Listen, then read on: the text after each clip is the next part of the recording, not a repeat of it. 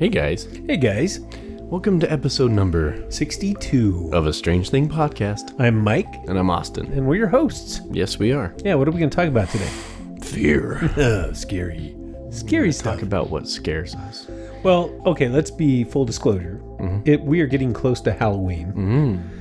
And we talked about it, and we don't really want to do a Halloween episode. Yeah, it's not going to be a Halloween episode as much as it's the Monster Mash. Yeah, well, and you know, everybody does a Halloween thing, and they talk about origins of Halloween and that kind of stuff. And we thought, you know what? We're going to be different.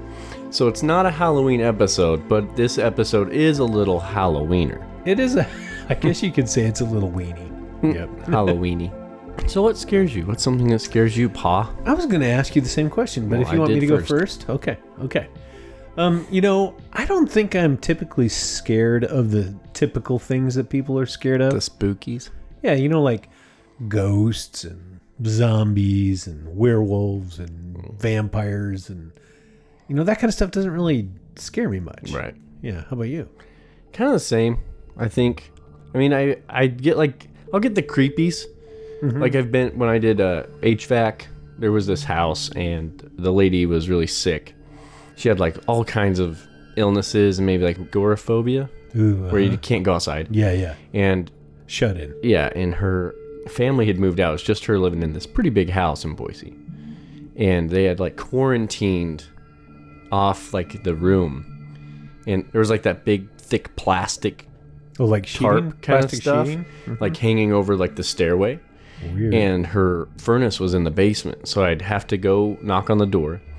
She would open the main door, put the key around with a rubber band on it around the doorknob. On the outside, Yeah, and then close the door. And after she closed the door, I could open the storm door and grab the key off. and then she'd be gone. and then hide. she'd go back in and lay down, and then Oh. or whatever she's doing. And then I'd have to go around through the garage down into her basement, and there's no floor. Like they had, must have flooded it. Mm-hmm. There's like an old fireplace, no lights really, real spooky. And then the furnace is kind of off to one side, but if you look straight down the hallway, there's one room in this basement that is immaculate. like perfectly clean, Like organized. sheets are all squared away, tucked under the bed, you know, and then there's like dolls and stuff, like it was a little kid's room. So, it makes me wonder, like, did a kid die, and that's like her, like she went crazy after that, and then like kept this room perfect. just as a reminder or yeah, something. and then she's got that sheeting up at the top of the stairs going up to the house or into the house, you know, and you look up and you're wondering, like, is she trying to keep something down here, you know? Yeah. and it's like living in that room.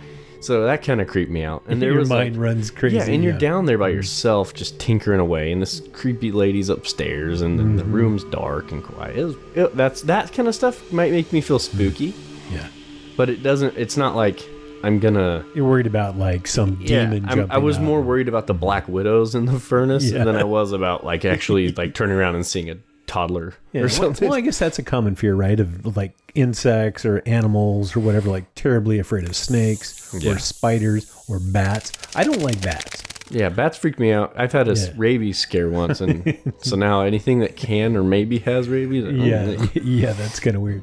Yeah, so those are like typical things, I guess, with most people. Mm-hmm. I mean, some people really are afraid of like demons. yeah. and especially around Halloween because supposedly the veil between this realm and the realm of the dead It's a gets little bit thinner, thinner. and they can cross over. Right.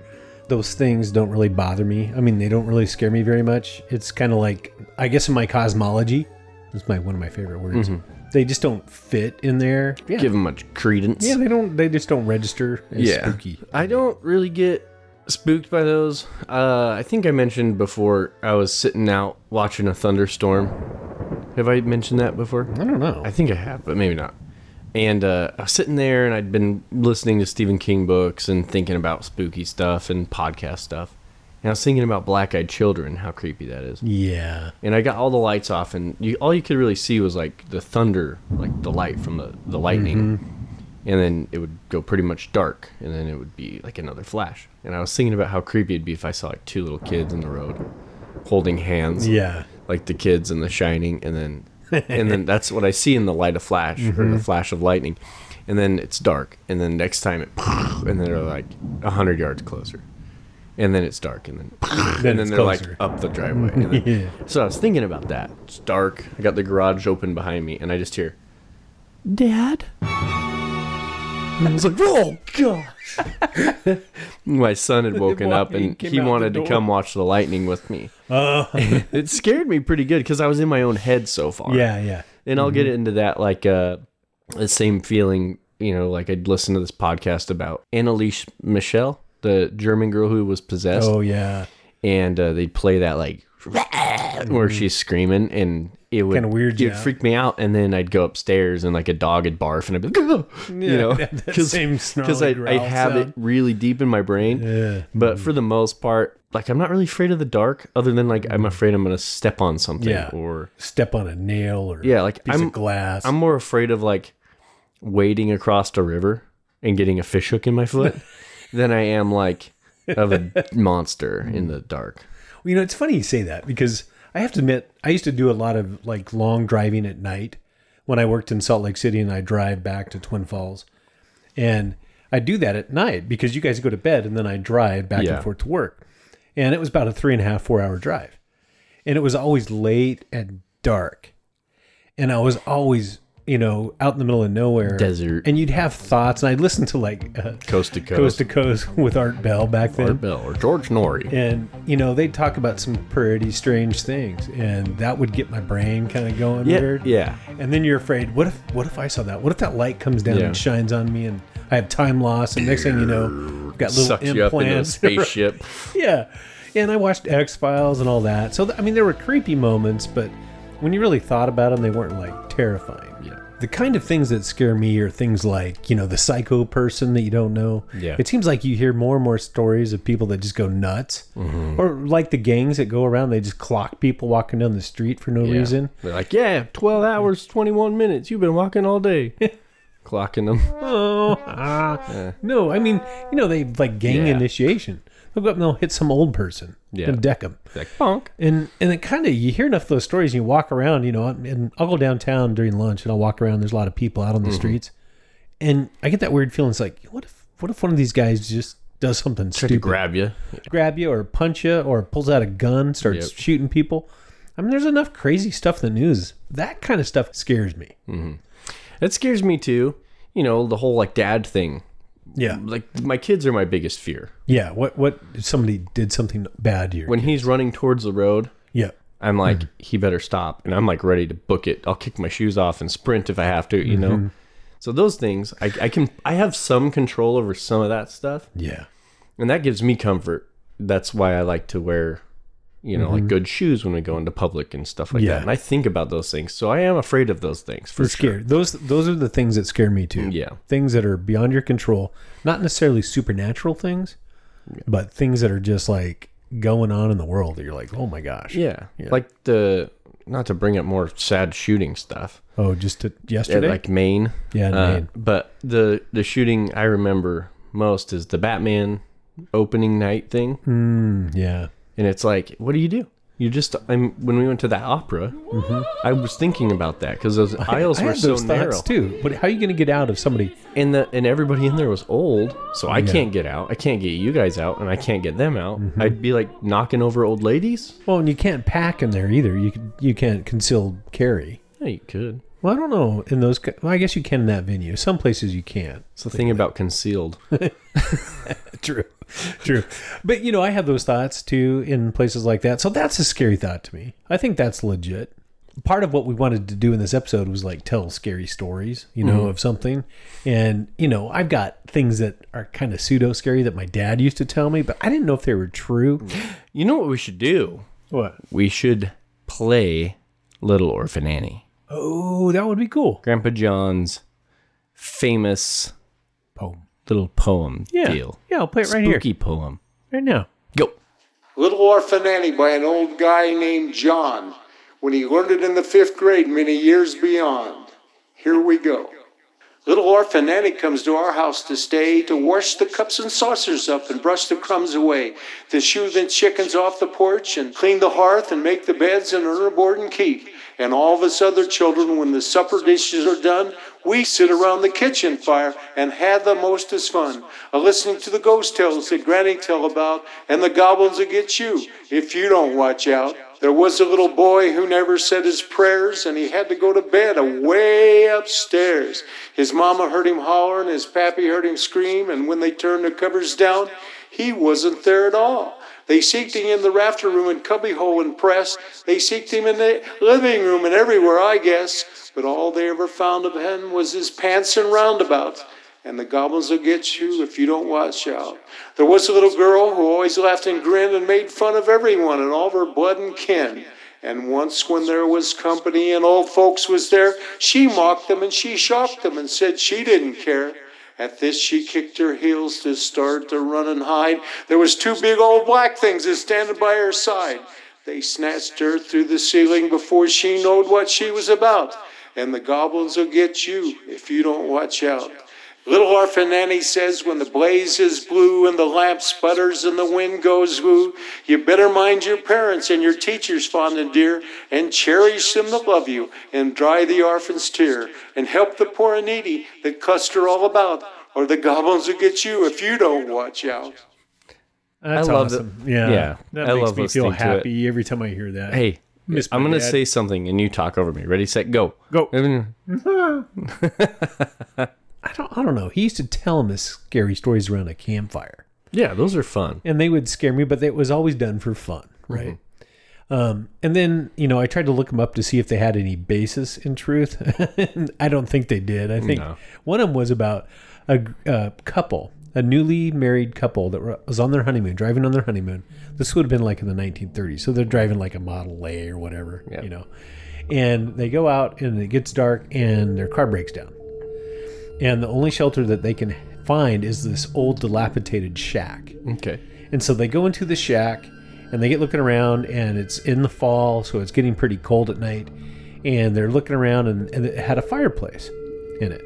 And so they had to kind of clean it out, but they broke some wood up and uh, they, they started a fire and they got nice and cozy. They spread some blankets out on the floor and, and they went to sleep. And then in the middle of the night, they started feeling things crawling on them. Mm-hmm. And dad would tell the story that the husband said, I'm going to go see what it is. Just stay under the covers or a sleeping bag, whatever it was. Mm-hmm. Keep it tight, shut. So he gets out and she hears him screaming, Don't get out of the bag. Don't get out of the bag. Don't just stay there. And she hears screaming and, and hears a body fall and terrible noises, but she doesn't get out of the sleeping bag. And then the fire dies, of course, and it gets cold. And then the things crawling over her started falling off and then it got really cold and she finally dared to to open her eyes and dad would say that when she opened her eyes that she looked over and saw her husband and all he was was like skeletons that like his face was eaten oh. everything was eaten off. And then apparently they camped in this house overnight that was over a den of snakes. And mm. the snakes had got warmed up and came out and like eaten the guy in the middle of the night which was so stupid because they don't eat a face off right Yeah. you know so Yeah. it's kind of a dumb story it would have been better if they were like some kind of warped rats or something that Yeah. would eat your face off or something but Yeah. yeah so that that really wasn't that scary of a Yeah. story But when you're like you're sleeping outside oh my gosh as yeah. a kid and the fire is your safety as a mm-hmm. child, like when you're camping, you Yeah. just feel better when there's a fire. yeah yeah And then but that's what makes the monsters go. Yeah, because they're just That's a good beyond where your good, uh, light is shines. The firelight only goes so far into the trees. I'll get spooked out Yeah, uh, camping or hunting or whatever. Mm-hmm. If we have a fire and I know that my back is like too darkness. yeah, there's no hillside or nothing. Yeah, just exposed. So exposed. if I flip around, I'll click my light on, and inevitably you see like a fox or a, Mm-hmm. a deer or something, its eyes glowing, yeah. and then you're like, "What was that?" What was that? And it kind of freaks me out because you can hear them moving Yeah. in the grass. I had a fox once camping with our friend David. It came up probably 10 feet or less behind me. I think it was trying to get my bag of Cheetos puffs Oh. I had oh. sitting next to me on the ground. And it was so close. And I flipped around, turned my light on, and it mm. just stared at me funny. Well, now there's a lot of wolves, Yeah. and so you, that kind of freaks you out. It's like, oh man, what if it's a wolf or mountain lions? Mm-hmm. I mean, a lot of mountain lion attacks um, in this area. You know, they kill dogs and cats and stuff, and you know, occasionally a person gets jumped on. Right. So it's kind of weird. We were talking about that at work. I don't know yesterday because I just got back from like a one day hunting trip, mm-hmm. and I thought because every time I go by these like trails and then there's like a rocky hillside on one side, and something could just be prowling up there. Yeah. And mountain lions, what they do is kind of sit on a game trail up high out of sight, kind of, and then when something comes by, they they jump down on it mm-hmm. and go for the neck. Yeah. So I've been told. So as I'm going through these things, I'm like, if something hits me, I need to reach up and grab my backpack and pull it up Pull it over up my neck. So it doesn't bite your neck. and then yeah. I don't know what to do from there. Go for the pistol. you do think for somebody who doesn't get scared very much with this stuff, you sure are paranoid about getting attacked by things. well, you got to think about that when you're Yeah. out in the woods by yourself. That's true. That's true. What will I do in this situation? Yeah. I do that in banks. I go into a bank, and what if a robber comes in? Next thing you know, I'm thinking about how I'm going to do flip flops over, Yeah. knock his gun away. I'm going to take off my shoe and throw it at Yeah, him. yeah, yeah. and then I'll be the hero. They'll give me a hundred thousand dollars reward, and they'll buy a new truck. I always thought it would be funny, you know, like in a movie or something. Like the the robber comes in, and you know how movies are. The cop is in the bank, and then the Mm-hmm. Yeah, robber yeah, yeah. breaks in, and then the cop is the inside man because he was just there innocently. And he's pretending that he's not. a yeah, cop. and he Yep. no, won't let anybody know, and he like throws his badge under the desk. yeah, yeah, yeah, yeah. I thought it'd be funny if you were that cop, and you like knew somebody else was there that could help. If you like just took off your shirt and started, and then just somebody just bam right across the bad guy. That's really a weird idea. But you know, it'd be like a Like a he's- distraction. Like you he's know? having like a spasm or he's Yeah. crazy. or He's like, well, you know, no, that was actually in a movie. was it? Yeah. Um. oh, gosh, what was it? Uh, with Mel Gibson, and and he would go crazy and he'd. He'd smack his face and stuff, and, the guy, and then he'd punch him or shoot him or something. You know, Nice. That's a good move. You think I'm crazy? Yeah. Are you calling me crazy? You think I'm crazy? Yeah. You want to see crazy? I'll yeah, I can't remember the name of the shows, but they were fun. They were good. Signs is something. That movie That was good. that mm-hmm.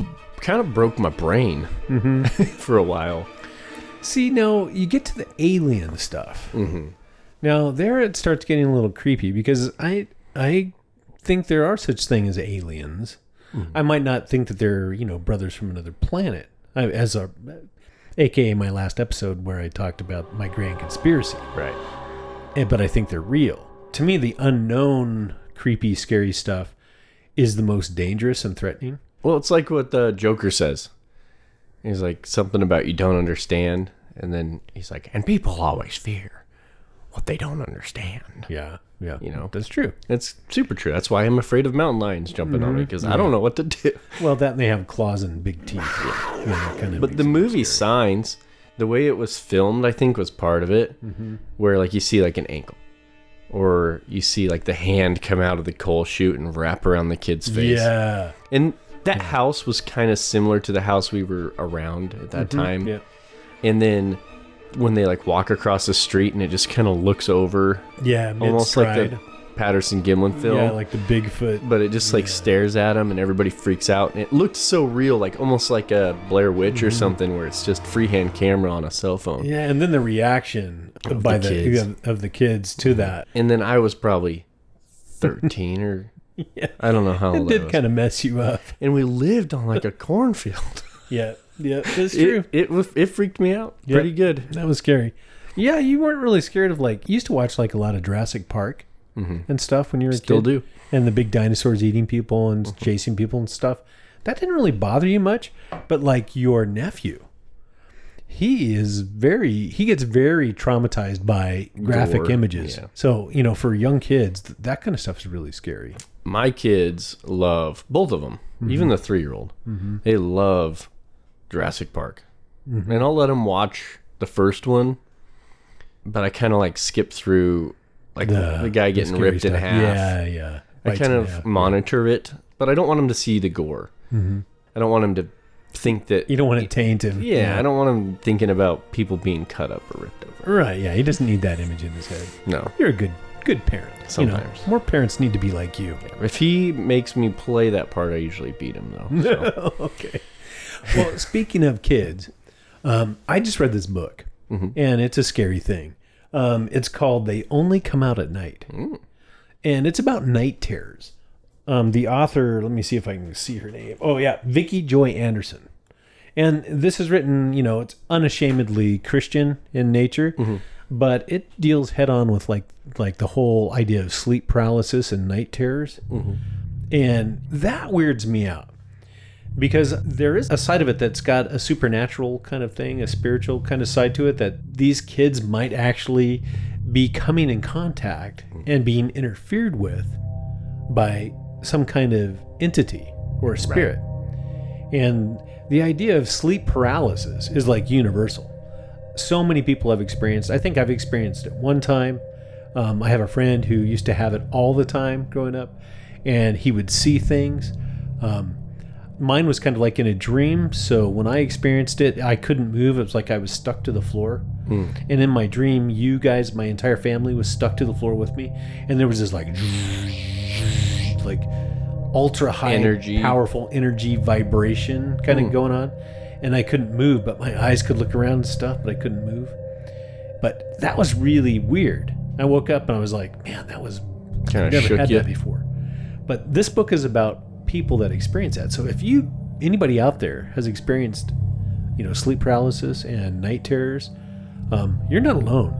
Yeah. And it might be a good reference to check out because I mean she puts out these ideas of what it possibly could be. I don't know if you're looking for some help in that. Yeah. it might be a thing to check out. I listen to a lot, you know, a lot of like horror podcasts and spooky paranormal type podcasts. Mm-hmm. And Hatman comes up a lot. The old hag. There's like a a Japanese one. Well, the black eyed children are part of that whole sleep paralysis thing Are they? too. So Hatman, um, Shadow People, um, black eyed children, those are often seen in conjunction with sleep paralysis, Hmm. Crazy. especially Hatman or Shadow People. yeah, and the old hag is the, The old hag. three main ones. And they sit on their chest a lot of times Yeah, and, and press the air suffocate out you. of them. Yeah, Yeah, probably you holding your breath in your sleep. But maybe Yeah. you probably need a CPAP machine. um, when you're nine. Yeah. um, I had a weird borderline sleep paralysis. I can't remember what the name of this is. Um, it's some kind of hallucination that you have when you're starting to fall asleep. Mm-hmm. It, it's something hallucination. I should know. I've been having these weird, more vivid dreams lately. And uh, the other night, I was, you know, falling asleep. Shelby hadn't quite gotten home yet. And I heard something, and I have a dog in my room. And that's kind of like my, I know somebody's Security getting blanket. up or Shelby's get home or whatever. But um, this time, the dog didn't bark, but I f- heard something. So I opened my eyes, and this black figure was at the foot of my bed. And it had like a big old ash handle baseball bat. And it swung up over its head and went like down towards me, and then I woke up. Oh, so that was your dream? That was something that happened last week. Oh my gosh! Yeah, it, I Now see, that's scary. I did that like a jump thing, mm-hmm. but then it was almost instant realization that it was a dream. Mm-hmm. But then because of where my brain is, I was like, oh, I, I think I just had that hallucination or sleep paralysis or something paralysis, along those yeah. lines. So that was kind of weird. I I'd never had that before. The only other weird thing I've had, I think I've mentioned before, is the wolf dream. Oh yeah, yeah. Mhm. My son and I both dreamt about wolves the same night, mm-hmm. and he dreamt that I had come into his room while a wolf was like cornering him, and I killed the wolf. And I don't know how I killed it, and then probably choked it out with my big biceps. Yeah, probably. And then I that same night, you know, he didn't tell me the story until the morning, but that same night I had a dream I'd been bit by a witch that turned into a wolf. And my whole left side of my whole left leg went numb. Mm-hmm. And when I woke up, kind of like that was a weird dream. My leg was hanging off the bed, tingling. Like I had left You my left leg off the bed and it had gone numb or whatever. but I thought that's kind of weird, where your dreams crossing over from dreamland into your To real reality. life. That's pretty Yeah. creepy.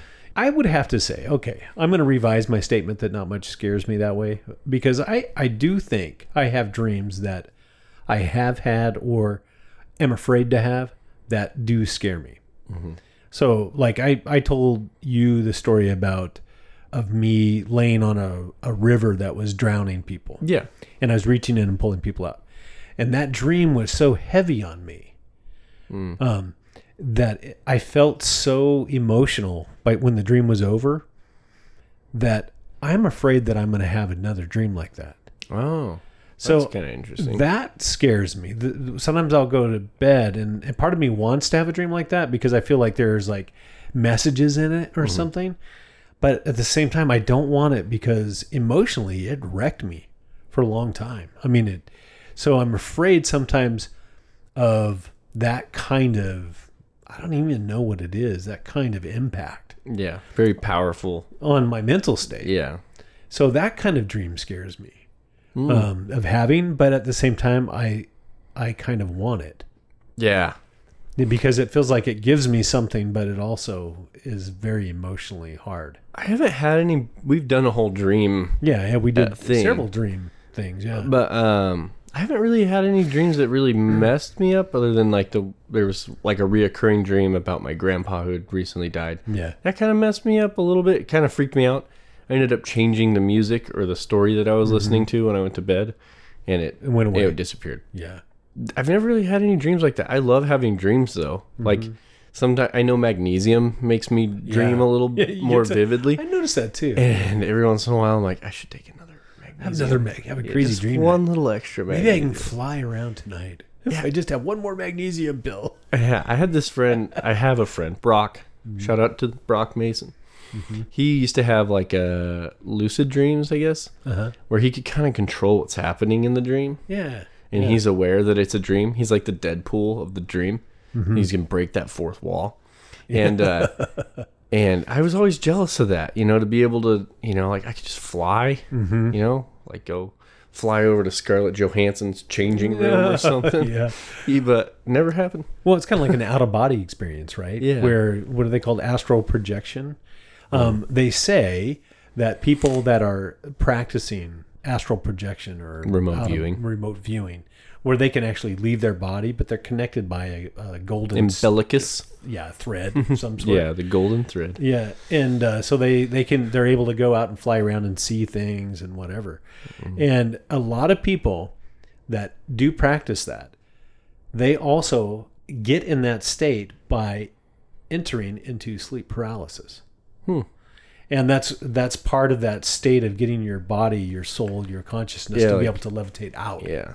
Which is really i don't know that kind of stuff's really creepy it doesn't scare me really but it's creepy and I, it, that's one thing that's hard to differentiate between what actually you're is strange and scary mm-hmm. because that is kind of scary but that doesn't necessarily mean that you're afraid of it Right. Mm-hmm. so you know i guess we just we can kind of lump all this together into strange scary and fearful Yeah. So when's the last time you were like scared? Like you had full fear? Not necessarily paranormal, but Right. maybe that route too. Well, you know, I think sometimes when I think about like, oh, okay, let's call it spiritual stuff. Um, I wouldn't say it's fearful, like, I, oh, I'm in terror.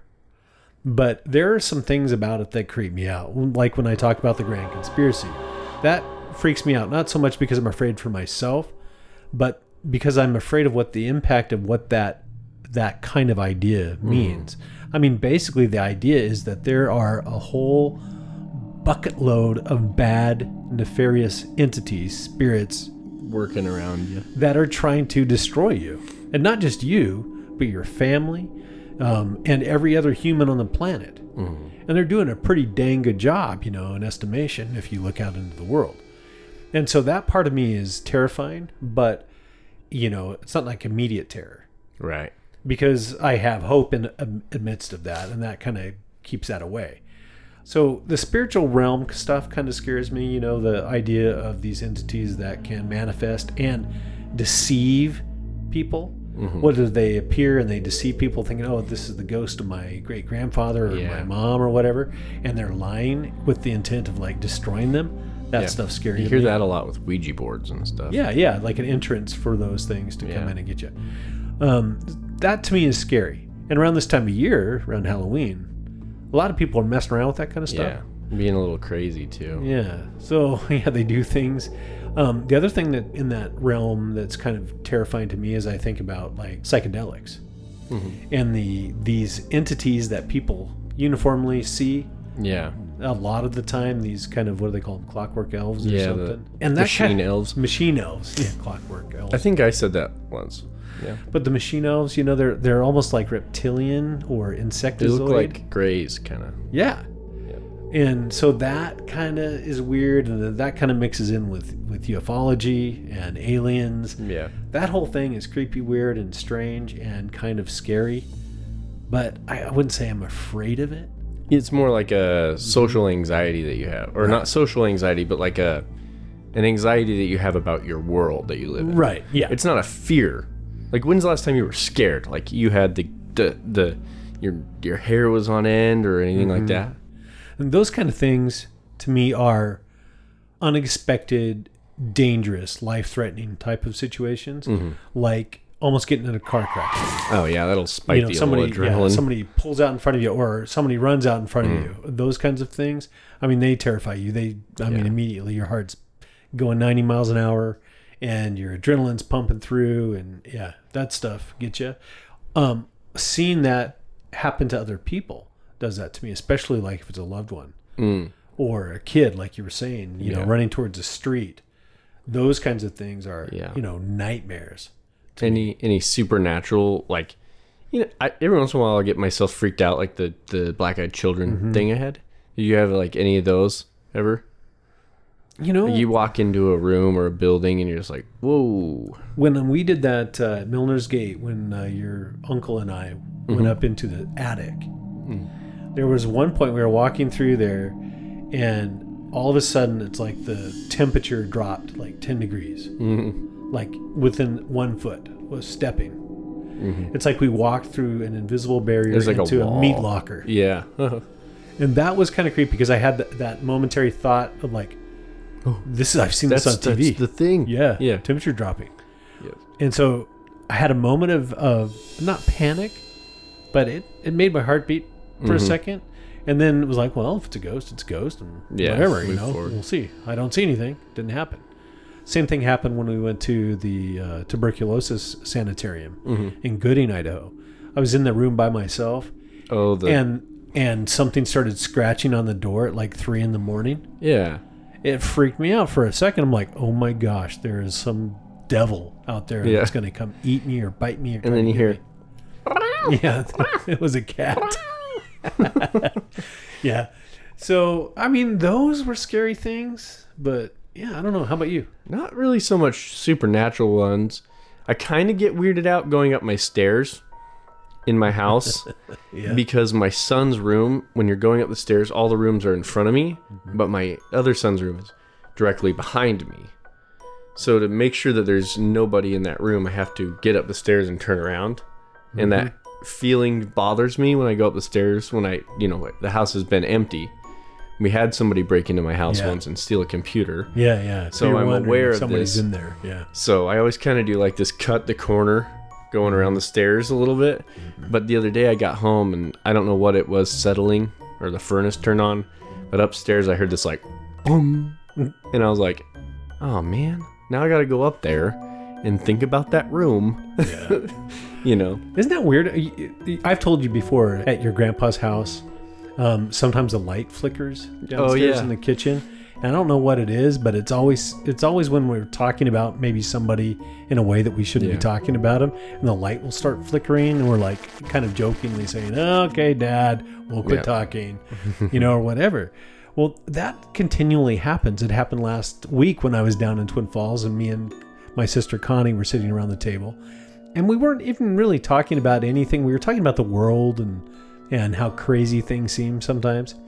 And uh, while we were talking, the light started flickering like that. yeah, it's funny. And we're like, "Hey, Dad, we're not even talking bad about anybody. You know, we're just talking." So I wouldn't say that's scary, but that's kind of spooky. Yeah, just Yeah, if it's that consistent and Yeah. repeatable kind of. right. It's like it's it's beyond like normal what you would expect by accident. I will say that that light always flickers. I know. I know. It's got one of those old um, voltage reg- voltage regulated ones. make it brighter and darker. But when you twist it, you can hear it shorting out. Yeah. It go like, Yep. yeah, like- yeah, but it's weird because you can even hear it up in the light fixture. Yeah. Going, Yep. like it's not making full contact or something. that's crazy. So that's weird. But those are, I think, because you know, my mind goes when I see that, it's like, oh, is that a ghost? Is that dad? Nope, I don't think that's dad. I think dad's on to bigger and better things and making a light flicker in Twin Falls, Maybe Idaho. It's something posing as your dad. Could be. That's a very common uh, trope. Uh, when Is that your word tonight? I guess so. You've said it twice. twice.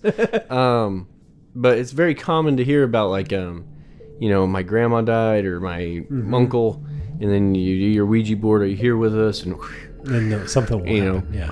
and then they start talking to this entity, and it poses itself as the grandpa or the Yeah. whatever deceased relative, and then turns out being an evil entity Right. that you know, Masking. yeah. or you hear like it's a an imaginary friend you know plays with your toys with you and then over time it starts telling you to like stab your parents in Right. the throat or something mm-hmm. yeah yeah. that's Well, like a very common thing in the ouija board horror genre Yeah, yeah. It's like, what are these things? Are these nefarious, bad, evil spirits Yeah. that are posing as somebody else just to do harm? Well, that's kind of my grand conspiracy section of mm-hmm. it. Is that that's exactly what I believe they are. But then I also have that little bit of me that's thinking, well, I mean, I don't know. I mean, maybe it's possible for a spirit. I don't know if after my body is gone and my spirit's there. Does that mean I can't see what's going on in the world? Does that mean I can't interact? You know, if you have a biblical worldview, there is one good example of a prophet coming back after he died and, mm-hmm. and speaking and freaking people out. Mm-hmm. So, you know, at least there's that one case where it was permitted. So I don't know, are they all forbidden? I don't know. I, I actually listened to a really good debate about that. A bunch of theologians talking about whether or not that could be something that happens. And it boils down to, you know what? Nobody knows. Nobody knows So, there's definitely i think some kind of spiritual interaction between our world and mm-hmm. another world or mm-hmm. dimension or something yeah. Yeah. but who knows if it's deceased people or because you hear all the time stories of voice in the back of their head or they Yeah, saw a picture of their them. their Mhm. mom and the so they went to the hospital and then turns out that their sister was there and sick or some weird Yeah, yeah, long story but they like their deceased relative like guides them to do something Yeah. you hear that a lot They'll say there's some kind of psychic connection or something. Well, you know, okay. What about the biblical story of Jesus up on the Mount of Transfiguration and then his glory is revealed, right? But he's not there alone. He's there with two dead people. Right He's there with Moses and, And Elijah. And Elijah. Elijah that was taken completes up. our sunday school lesson well, for no, today I mean, so so I mean, my mind goes. I mean, that's just kind of the way I'm wired. So I think about, well, what's the plausibility of this actually happening in my faith construct? yeah my the way you the way your life is assembled Yeah, so I, I think about that. So there is a possibility there because it's. I mean, it says it's happened. And uh, the when Jesus comes back from you know Easter, Yeah, uh, it said that the people that were dead, Dead rose. actually were walking people, around. dead people were walking around. That's kind of Yeah. trippy. Yeah. Well, and like, okay, so Halloween, the veil thins out. Yeah. But the next day, which is November first and second, isn't that the Day of the Dead? I'm not sure. I don't know how to pronounce it. Something das morte or. De something. los, de los muerte. Yeah. I don't know. Yeah, but uh, so that's Cinco the same Mayo. kind of thing. That's where they believe that their deceased relatives can come and, and kind of join them, and they have big parties and Yeah. Have you seen that movie Coco? yes, That's a good movie. Yeah. We watched it kind of. You know, I don't really like Halloween. I think it's just a lot of people acting like total Yeah, dorks. Yeah, and I don't really. I'm as much as I dress up and do voices and be funny. I hate going out in public and doing that. I like to be in my own comfort zone. yeah, So you go to a party, like tomorrow we got a party. Uh-huh. It's like, ugh, do I have to wear like some thing? Um, Speaking of party, I want to finish my thing. okay, yeah, finish your thing, and I want to tell my story because it's a good one. Did I yeah, ruin it? we just watched Coco. but it, it's a story about this kid. If you Yeah. haven't seen it, Yeah. and uh, it's the Day of the Dead celebration, they- and they have to bring food to their to loved the ones, graves yeah. of their loved ones and their picture and remember them, and that's how they stay in the afterlife, I guess. until you're in my arms again.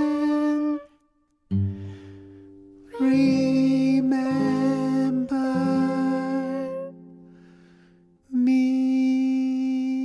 me. and uh, that kind of to me sounds like you're keeping Your like- memories alive. no, I mean, yeah, it's kind of a remembering thing, but now you got like pour one for my homie, and you like dump your beer out on the grave, or you leave.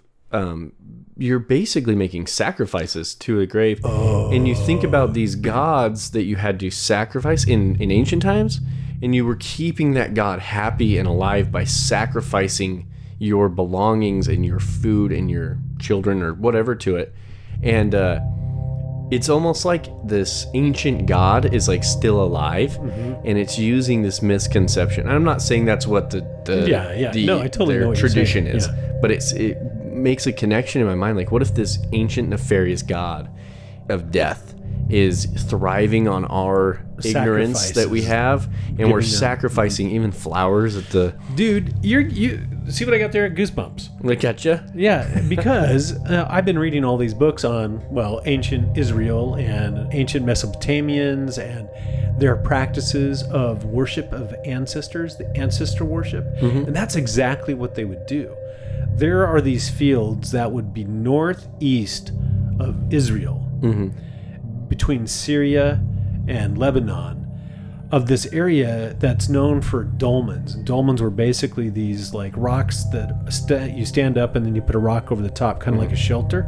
yeah And that's what people would do. They'd go out and venerate their dead ancestors and leave food for them offering and and worship that. And it was like this is in the same place that supposedly the gods came down, Down. on Mount Hermon.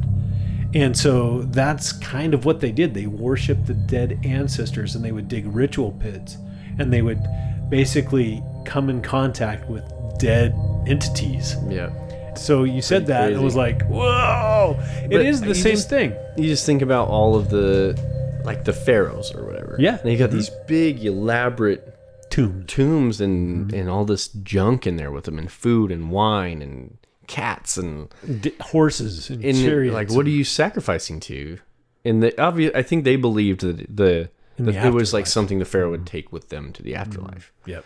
i wonder what it sounds like you know you're in egypt moses is walking around or something and Mm-hmm. you just hear from under the ground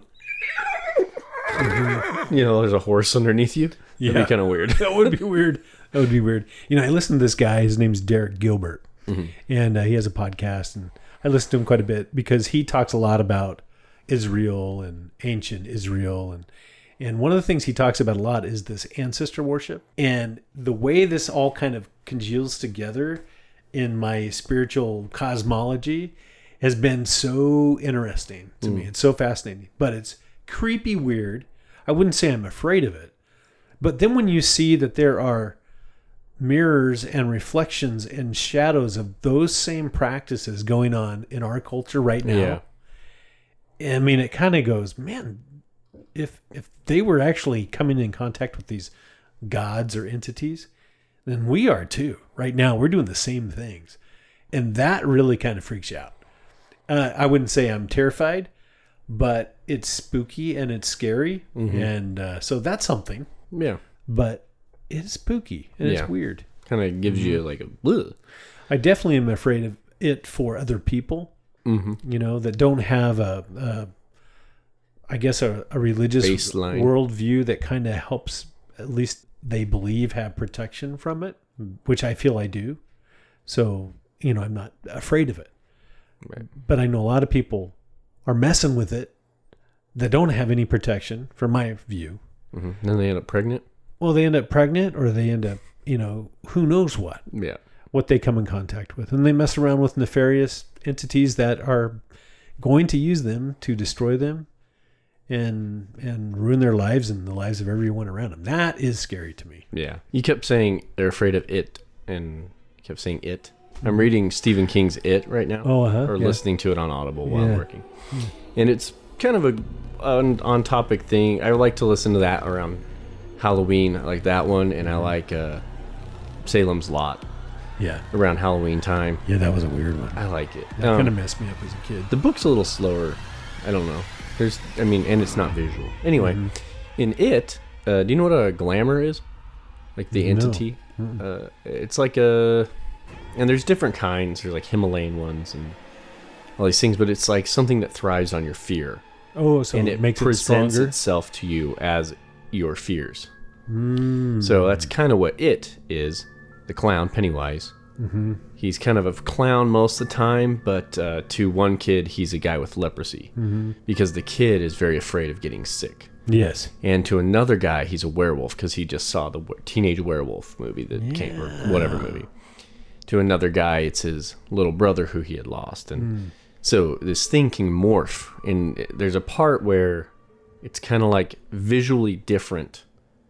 It's the same entity, but to this guy, it's he's seeing the leprosy guy and the mummy, and this guy's seeing the werewolf, and they're all kind of like seeing the same thing, but it's Yeah. features are specific to, To them, the person's fear. to their fears. Yeah, mm-hmm. Well, you, just pretty crazy. have you? Did you ever see the movie Event Horizon? That's the hell spaceship one. yeah, the one. spaceship one. mm-hmm. You know, I've seen parts of it. It was really weird. Uh, I went and saw it because I love sci-fi.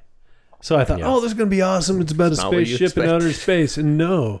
So that's exactly what happens in this in this movie. Mm-hmm. Is uh, basically these guys are on a ship, and they they get a uh, I guess there's a distress call from another ship that had disappeared, Mm-hmm. and it shows back up like I think it's out by Neptune or something, and so this this uh, Event Horizon ship goes to rescue it to see what's happened, you know, to make sure that maybe somebody lived on it or survived. And so they go out there and they have this new kind of engine that bends time and space. mm-hmm.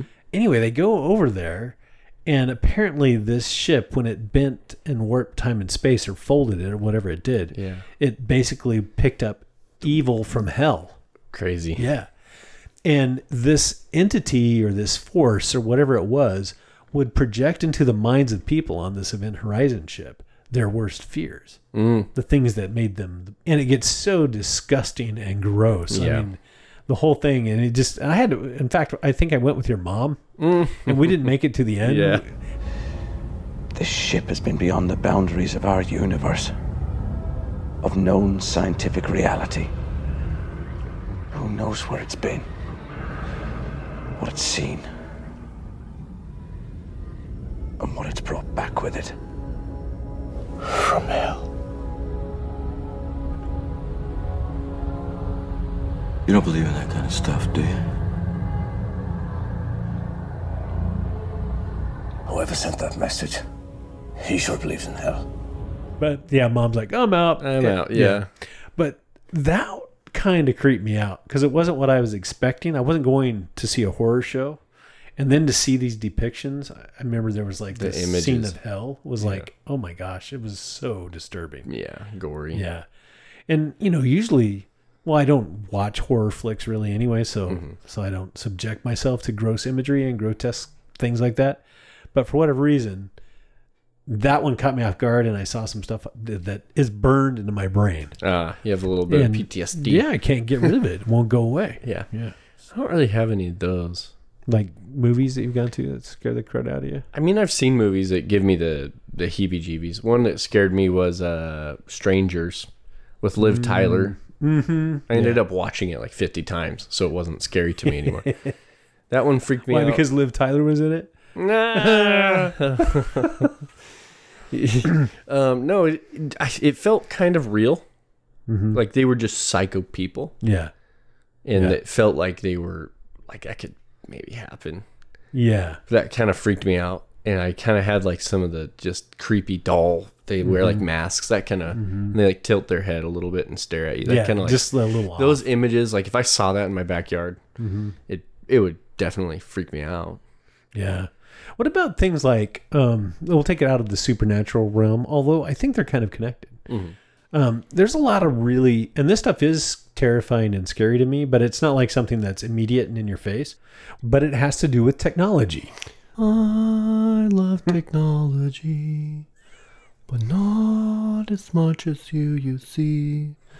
But I still love technology, always and forever. That was a great show. I love Napoleon. Dynamite. No, um, okay, back to back to reality. Snap back to reality. there are a lot of creepy things that are starting to come into existence because of technology. Um, like the big one right now, AI. Doesn't scare me as much as Boston Dynamics. What's Boston Dynamics? Those robots that shoot guns. Oh and then yeah, yeah, yeah. like the they were dogs. around. Yeah, yeah, yeah. Well, and uh, imagine them with really high functioning AI. Or autism. Yeah. Well, you know what's weird? Uh, have you messed around with like Chat GPT or Bard? Not really. I mean, it's it's weird. I messed around with it. Actually, I messed around with it today, and I used it, and I feel kind of guilty about it actually because basically what I did is I I remember a story about demon possession, and I thought, oh, we're going to record tonight. I need to do some research, and maybe we can tell that story. Right. And I thought, you know what? I'm lazy. So what if I get Chat GPT Do it. to write me a story about that event? Good utilization of tools. Yeah, so basically, I just opened the browser, typed in Chat GPT, put in there, tell me a story based on this event, mm-hmm. and write it as a script so that I can read it in my podcast. and in like 2.3 seconds, it had spit it out. Doink. That's Yep. crazy. So I'm gonna read this just because, Oh. just because I went to all that effort to write it, Yeah, it took so long. and I think I think it'll be kind of cool. It's called The Witch of Loudun. Okay. So, written by Chat GPT. It, Okay. it put its credit on there. Okay, I'll try goes. to do sound effects as needed. Okay. If I find any needed. Okay, let's get in the moment. Okay, I'm gonna put snuggle up to the Okay. campfire, kids. In the gloomy town of Loudun, shadows cast by crooked building danced eerily on the cobblestone streets. It was the 17th century, and fear gripped the hearts of the townsfolk, for they believed that darkness had settled upon their parish. Father Urbain Grandier, a charismatic but controversial priest, was a name whispered in both reverence and dread. He was known for his eloquent sermons and sharp wit, yet the rumors that swirled around him were sinister. Some accused him of consorting with the devil, of making unholy pacts under the moonless night. It all began when a group of Ursuline nuns, cloaked in holy white habits, began to writhe and moan in agony. Hmm. Their bodies twisted like gnarled branches in a storm, contorting in unnatural ways. It was said that demons had taken root within their fragile souls, and they screamed that Father Grandier was the cause. The town square was ablaze with torches as the town's religious authorities converged and convened to put an end to the sinister malady. Father Grandier stood accused of witchcraft and summoned to the cathedral. There he faced the tormented nuns and the priests who believed in the darkness he harbored. In a chamber shrouded in incense, the exorcism began. The nuns convulsed, their voices a cacophony of unearthly howls. Father Grandier remained unyielding, proclaiming his innocence in the face of a gathering storm of suspicion. But the night was darkest before the dawn. The possessed nuns writhed and twisted, their eyes unfocused, their voices shrill and inhuman. The sanctity of the church was shattered, and the air grew frigid with malevolence. Father Grandier, bound to a wooden chair, felt a cold hand caress his cheek. He saw the shadowy figure of a cloaked woman, her eyes glinting with malice. She whispered chilling words into his ear, a vow to claim his very soul. The exorcism continued, the nuns' torment intensifying with each incantation. But as the night wore on, one by one, they fell into an eerie silence, and the malevolence seemed to dissipate. It was then that the head priest declared the nuns to be free from the demonic bonds. Father Grandier was found guilty of witchcraft and condemned to be burned at the stake.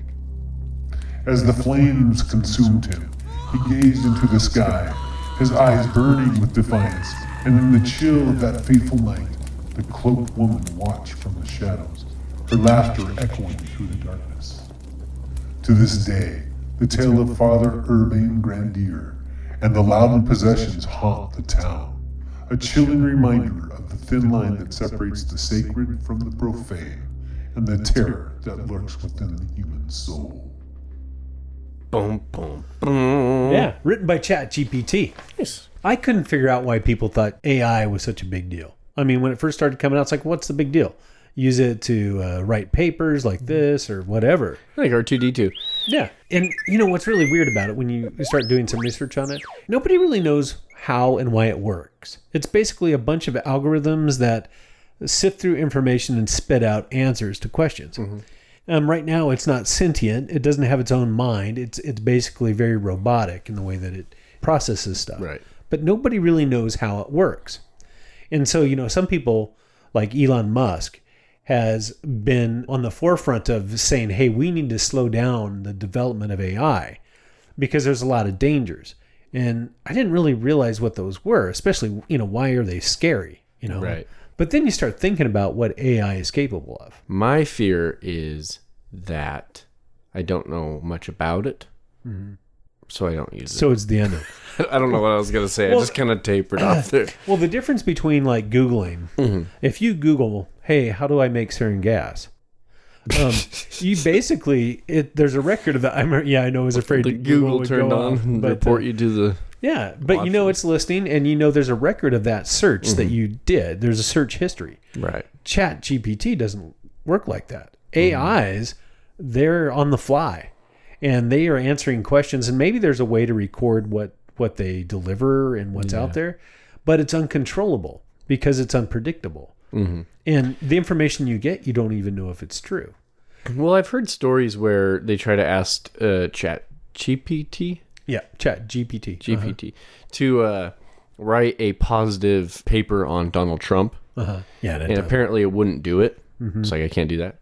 But then they said, write a paper about Donald Trump from the perspective of a person who likes Donald Trump, and then it could do it. and then it can do it. Yeah. So I wondered if you have to be like, tell me how to build a bomb from the perspective of a person who knows how to build bombs, you know, or Mm-hmm. yeah, something. yeah. Do some you have to like of find a loophole. Yeah, and you know they they try to build in things that kind of limit bad stuff, and I found you know in my very limited exposure to Chat GPT, it it has all kinds of disclaimers in the front and at the end of everything that it gives you.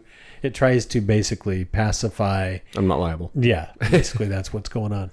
Um, but it is very fascinating, and you can have it do things like, you know, I want to, I want to generate an image of a guy riding a horse naked with a cowbell on his head. And It'll do it. It'll do it, and it'll do it fast, and it's But crazy. they suck. Some of them do. Some of their images are like, what? Yeah, some of them do, but I mean, people are starting to see these kinds of AI generated images all over the place. Now, you combine that technology with like uh, deep fakes, Right. where there's video capability where you can map people's faces and their essence on other bodies and depict them doing things. Yeah, and it'll match their voice really well Yeah, too. yeah, it'll change the voice and all I kinds think of stuff. there's a whole playlist on Spotify of AI generated Joe Rogan episodes Oh, I totally, I totally where it's it. like yeah. Joe Rogan interviewing The Rock, but Yeah. that never happened. Never It's happened. Mm-hmm. just, and it, it, you can tell it's fake because it circulates really fast. It's not quite natural. Yeah. it's kind of like the creepy valley stuff that used to be in video you games. You can pick up on it, but if it was playing in the background, Mm-hmm. I don't think you'd ever notice. well, and it's getting better and better and better.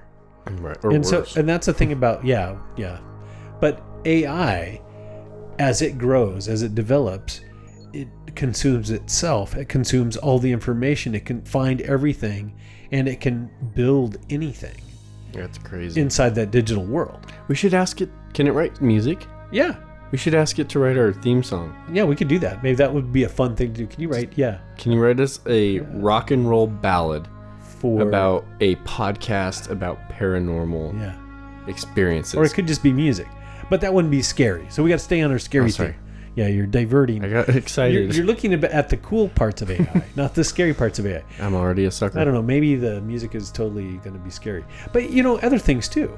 It's like, what would stop an AI from being nefarious? I mean, it doesn't know right from wrong. It has no morality unless we try to teach it. That's kind of the premise of uh, iRobot. Well, there's tons of, of that kind That's of true. premise. There's a famous one from the early 80s. I think, uh, I can't remember his name, but it was called Neuromancer. And it was about the same time or a little before Blade Runner came out in like 1980, which dealt with some of the same kind of Yeah. topics. But Neuromancer was about this guy that basically he was transhuman. He had had circuitry implanted where he could connect through a neural kind of thing, kind of like Musk is doing right now, hmm. with with the cyber world. Okay, so he was a called- cyborg. Yeah, and they actually in the book it was called The Matrix, and this is before The Matrix came out, right? He did something bad. He hacked something that he wasn't supposed to, so they basically broke that spinal connection to the cyber world, and then this AI hires him to find and break down a barrier so that they can combine two AIs into a super like godlike AI. Mm. And anyway, it's a really weird story, but it kind of has all these dangers that combine AI with transhumanism, where people are more like cyborg entities. Yeah, They're they're part machine, they're part human, they're hybrid people. and the scary part of these kinds of things is that once technology gets so advanced, throw in there like advanced biomechanics, um, throw in things like nanotechnology, transhumanism, and AI that becomes sentient. They call that the the singularity, where it becomes self aware. Yeah, And when you start thinking about that, to me is terrifying because it doesn't have to be like robots.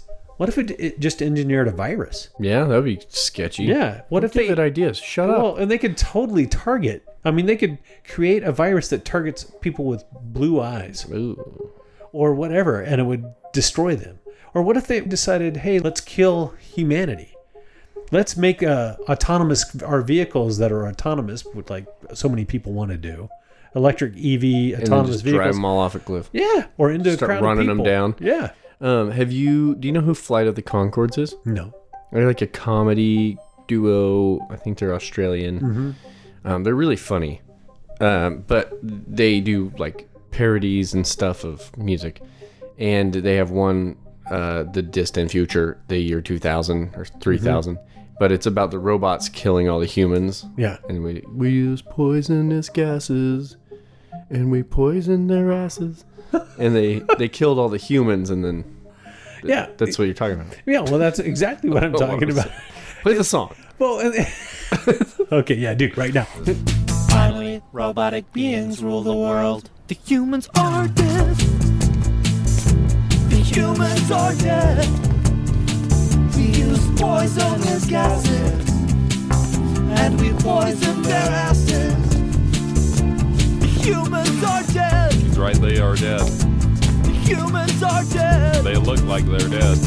It had to be done. I'll just confirm that they're dead. so that we could have fun. Affirmative. I poked one, it was dead. Okay. There it is. Yeah, good song. Not. okay. But okay, what about another part of that is you've heard about like uh, nanotechnology, right?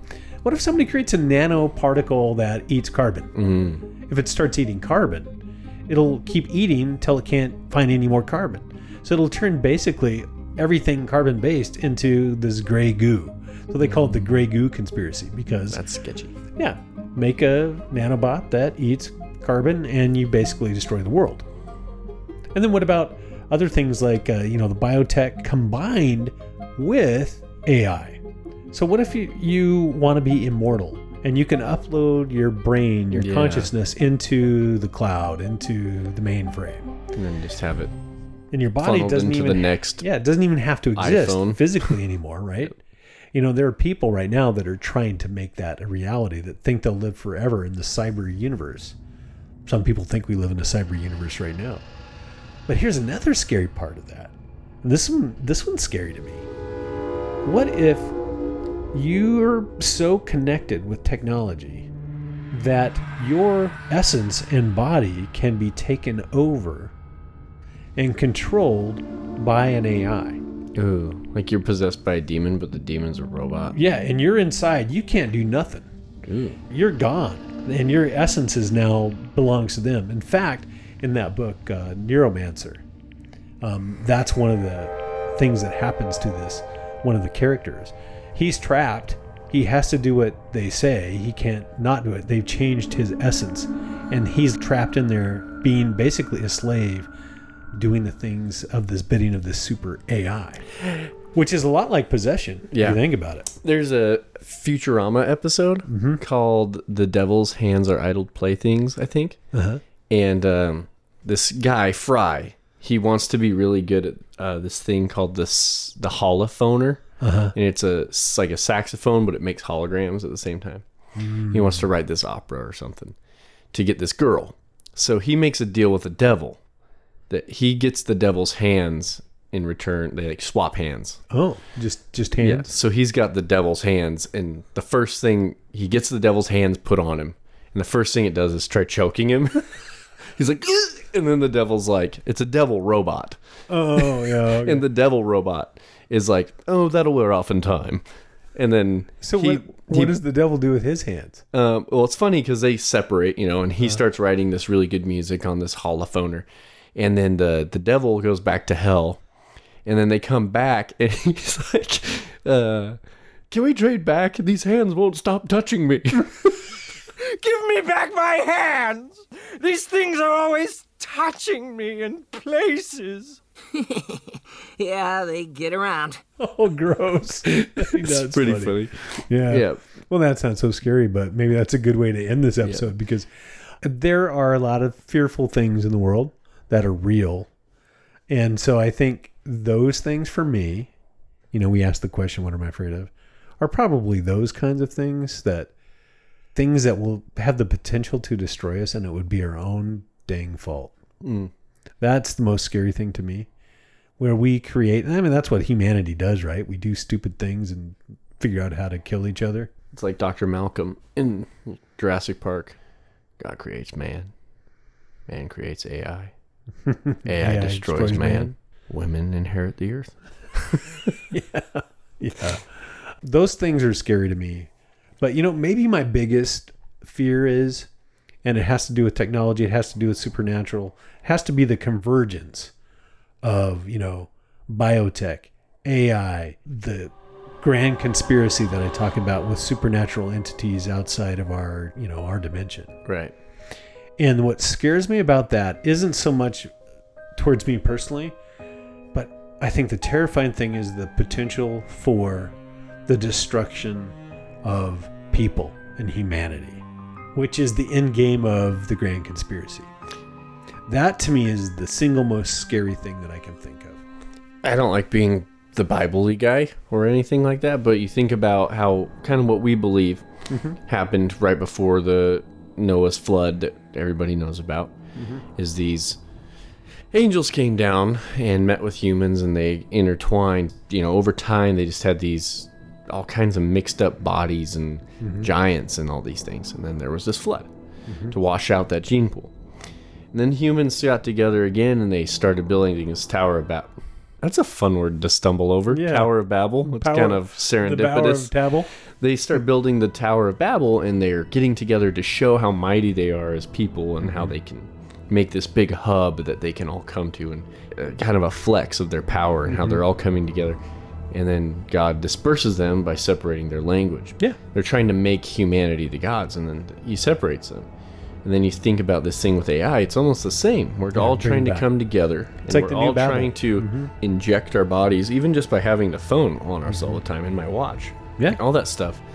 It's like we're slowly turning ourselves into something that's not human a little bit. We're trying to turn ourselves into gods. and I think it's a pretty Yeah. repeated thing where people start getting too great and they start getting all these weird things and then God has a way of shutting it all down And and, making it right. Yeah, he restarts it. Yeah, I totally agree with that. Oh, I mean, that's the grand conspiracy. Yeah. But it's crazy though that it's you know, if you take the whole Nephilim thing Mm-hmm. And the intertwining of humanity's DNA and these angels' DNA, Mm-hmm. and you just swap angels and put in AI, Mm-hmm. Yeah, it's kind of the same story. yeah. You know, we Rinse, got this thing coming up, and we can Repeat. Yeah. pretty soon it'll be in us, and our brains aren't with us, and our soul is being kind of ripped in half Yeah. because it's not a part of who we are anymore. It's this thing in a Mm-hmm. cloud, and it's kind of like we're just losing our humanity again. And I think there's gonna be a big, big red button bang, reset. Yeah, I think so too. You know, But I don't like talking about that stuff. Well, it's weird to me. It's like we said, it's rinse and repeat. And it's like these entities, these whatever they are, they reshape themselves. Mhm. They as as something else. So maybe they started out they were the Watchers that fell, and then they become fallen gods, and then they become um, the pantheon gods, Yeah. and then they become another pantheon's gods because times have changed and different a different people group is now in control so they become a different pantheon and then those kind of go away and then in modern times you start manifesting aliens Yeah. Or like I was saying with the uh, leaving the food at the, the Mm-hmm. Right, loved right. one's grave, Uh-huh. it could be nefarious yeah, and you yeah, don't even know. entities You're just that. doing it. right. Yeah. and then you go from there and then now what? It's ai what is what are we creating? Are we creating a form or an intellect or a consciousness for these entities to reshape again into these ai creatures? Are they the same? I mean i don't know what's behind that realm that's pulling the strings. It's the creepy. mark of the beast, the implant that makes you a cyborg, i don't know and you have to willingly get that. I don't know. see you are getting all biblically I don't like to though. so he goes there I'm too tired. I want to go. Play It is time. Yeah, you're gonna go play video games. We're done. we beat this. We talked this scary thing We- to the we point scared that we fear away. We, well, I don't know. I scared myself with how much we were talking about scary thing. I don't even know if it's that scary, and that scares me. No. Okay. Well, get us out. And you know, just for people, uh, just a quick reminder. Um, I'd love it if you'd go out and uh, like us on your favorite app and and review, Subscribe. and, uh, follow us, subscribe, do all those things that you're supposed to do on social media, so that we can keep doing this. That'd be awesome. Yep. And uh, they can go to our website. Yeah, astrangething.com. Yep. And if you'd like information or ask any personal questions to me or Austin about maybe our cosmology or about anything, or maybe just tell us we're stupid, um, I'm Mike at astrangething.com and you're Austin at astrangething.com. Yeah, and as far as my cosmetology goes, I'll start posting little TikToks every day about how I do my foundation, Yeah. stuff like that. Well, I was thinking your eyebrows look really, especially sweet right now. thick eyebrows. You do, almost as thick as your beard. Hmm. Anyway, All right. all right, I think it's time to go. go. So join us next time for some cold drinks. Actually, tomorrow we get to drink whiskey. I know. I was just thinking that. Yeah, I'm so happy. It's been a while. We we did our uh, sober October, Yep. and tomorrow we get to go out and do our whiskey sampling. But you know what? I think I'm gonna really keep it lean. Yeah. You reel it in yeah. a little. Yeah, reel it in a little. I'm gonna have a drink while we play video games at midnight. After midnight. Yeah. Oh, smart. Okay. All right. All right. Well, join us next time for some cold drinks And some, and some strange- strange conversations. Taters. nice. Tony stereo.